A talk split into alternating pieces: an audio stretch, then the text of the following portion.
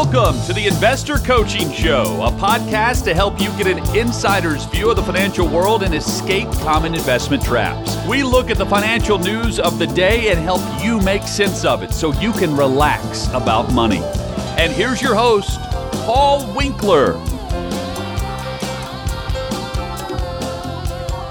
Okay, back here on the Investor Coaching Show, Paul Winkler talking about money and investing.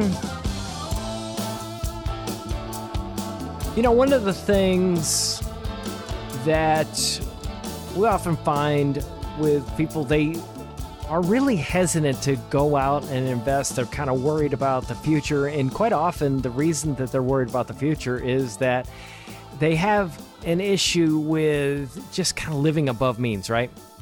You ever seen where somebody is just like living way, way? Uh, there was a book called The Millionaire Next Door. A Millionaire Next Door, what they did was they went and interviewed people that were wealthy. And what surprised them, it, it was kind of it's a fun read actually. It's an older book, but it's a fun read because they have these interviews. This guy goes out and does these does these interviews, and he he rents these really really nice you know penthouse type of suites and he brings in caviar and wine and and all of these things that he thinks his wealthy people are going to really like and they're like going you have any cheese? You have any beer? You know i don't necessarily want the expensive beer either. I want you know, the, whatever. Rot gut. You know can you give me that stuff? And you know it, it just surprises them so much.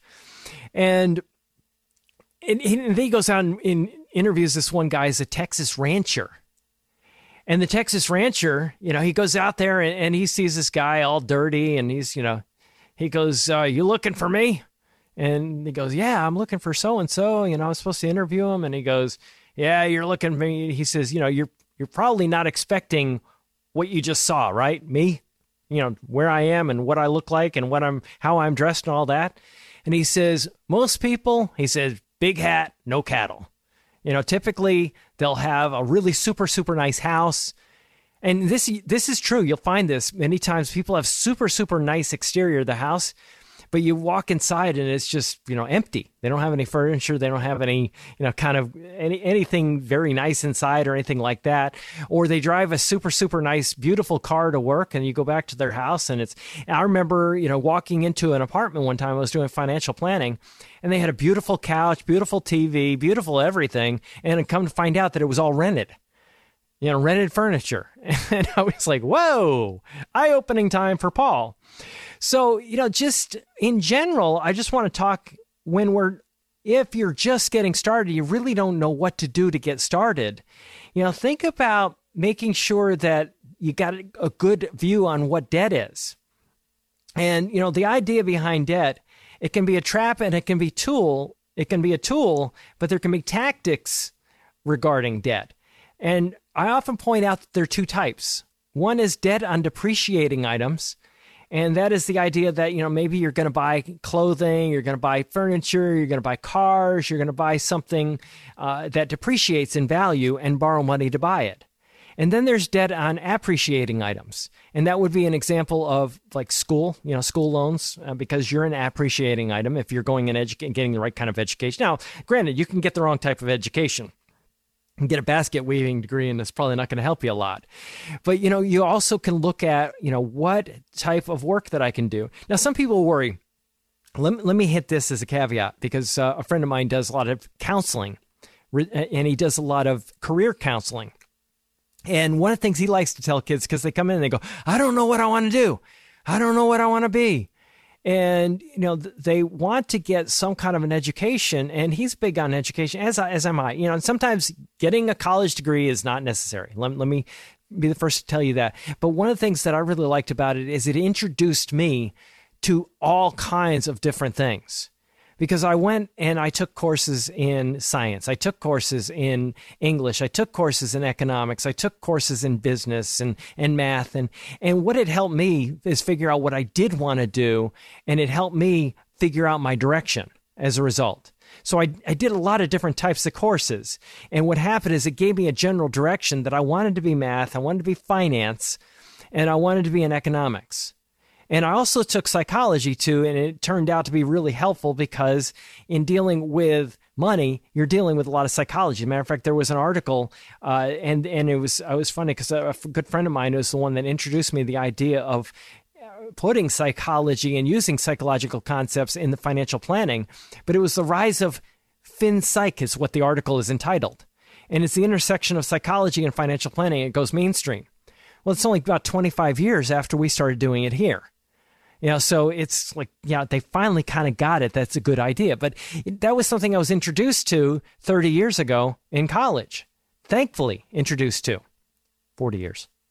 40 years? Gosh. yes, it is 40 years. Uh, but anyway, oh man. Um, yeah, math is, is my thing. I'm just trying to forget that math. But you know what happens so often is people say, "Oh, you know, debt is sinful and all debt is bad." And I tell people, "Be careful regarding that." Now I say because if you have a savings account or if you have bonds or anything like that, the logical extension is you're lending money to people, aren't you? So you're forcing them into sin if you think that all debt is sinful. It's a tool. So don't necessarily, you know, don't go that far you know it, it can be it can be irresponsibly used though is, is one of the things that i point out but corporate corporations use debt for convenience uh, sometimes you can use debt on appreciating items like education uh, you know like uh, your business or your house or, or something like that and it's just it's fine okay uh, and and some people say, well, I'm going to pay off my mortgage as soon as possible. Well, maybe it maybe not be a bad idea. Sometimes it's a good idea. Sometimes it's not. I basically tell people my job is to give you the tools, give you the numbers, give you the information, and you make your decision. Because I don't make that decision. It's you know that's it's partly that's what I like to make sure that you're a partner in the financial planning process for that reason. But what happens is that often debt is used to live above people's means. And that's what I want you to keep in mind. Is sometimes people go out and they do retail therapy. They go out and spend money because they're bored.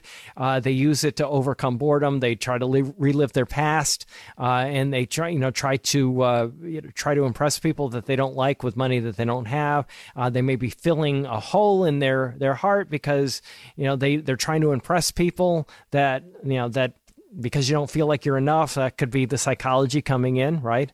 I'm not enough, so I'm going to go out and buy a really, really nice car so people do think that I'm actually successful. Um, you might be buying importance, you know, from time to time. That may be what's actually going on. Uh, and you're trying to be important with people uh, so you look good to them. Uh, but sometimes it's just poor or no planning that people get into debt you know maybe sometimes they, they, they don't think about the fact that their air conditioner is going to break or the roof's going to leak or their car is going to be need, need to be replaced. So often i will tell people to think about those types of things and set up sinking funds. And that's what that's what corporations do. They put money aside for purchases in the future you know, making sure that you have health insurance and disability insurance and, and long term care, you know, if that's necessary. Uh, you're looking at those types of things because that can put you in debt. Health issues often, a lot of time, I never forget a lady that I actually worked with one time, and she thought that her health insurance policy was fine. And I said, no, it's not. It has schedules on it. She wouldn't listen to me. I was selling health insurance at the time. She ended up with cancer, called me back, and she says, Paul, and I th- never thought I'd ever hear from her again. This time, at this time, like I said, I was selling health insurance. Paul, can you come back?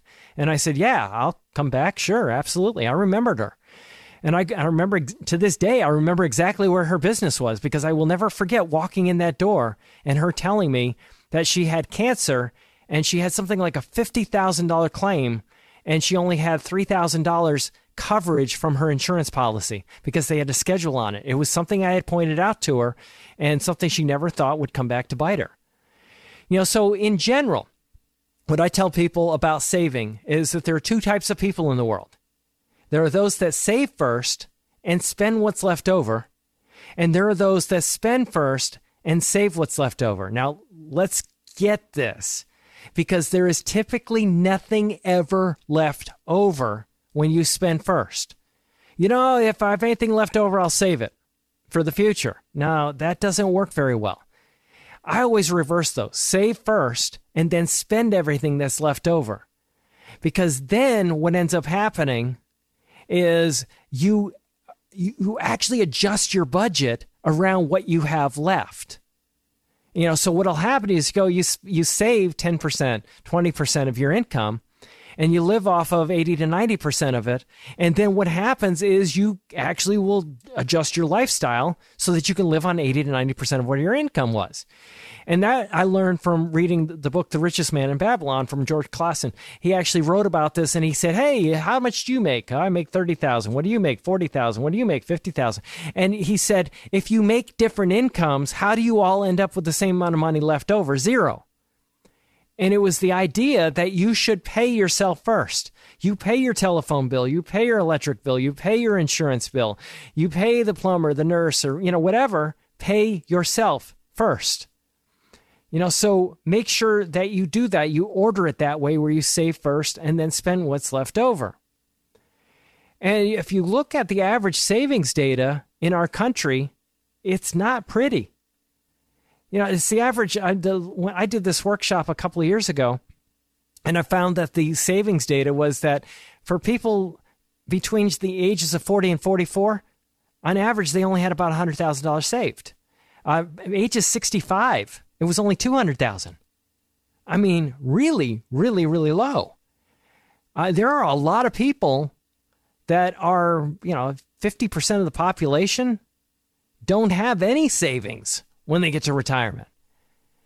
You know, so what happens is that if you look at what you want to have accumulated, there are rules of thumb out there. When you're in your 60s, you might have 10 times your average annual salary.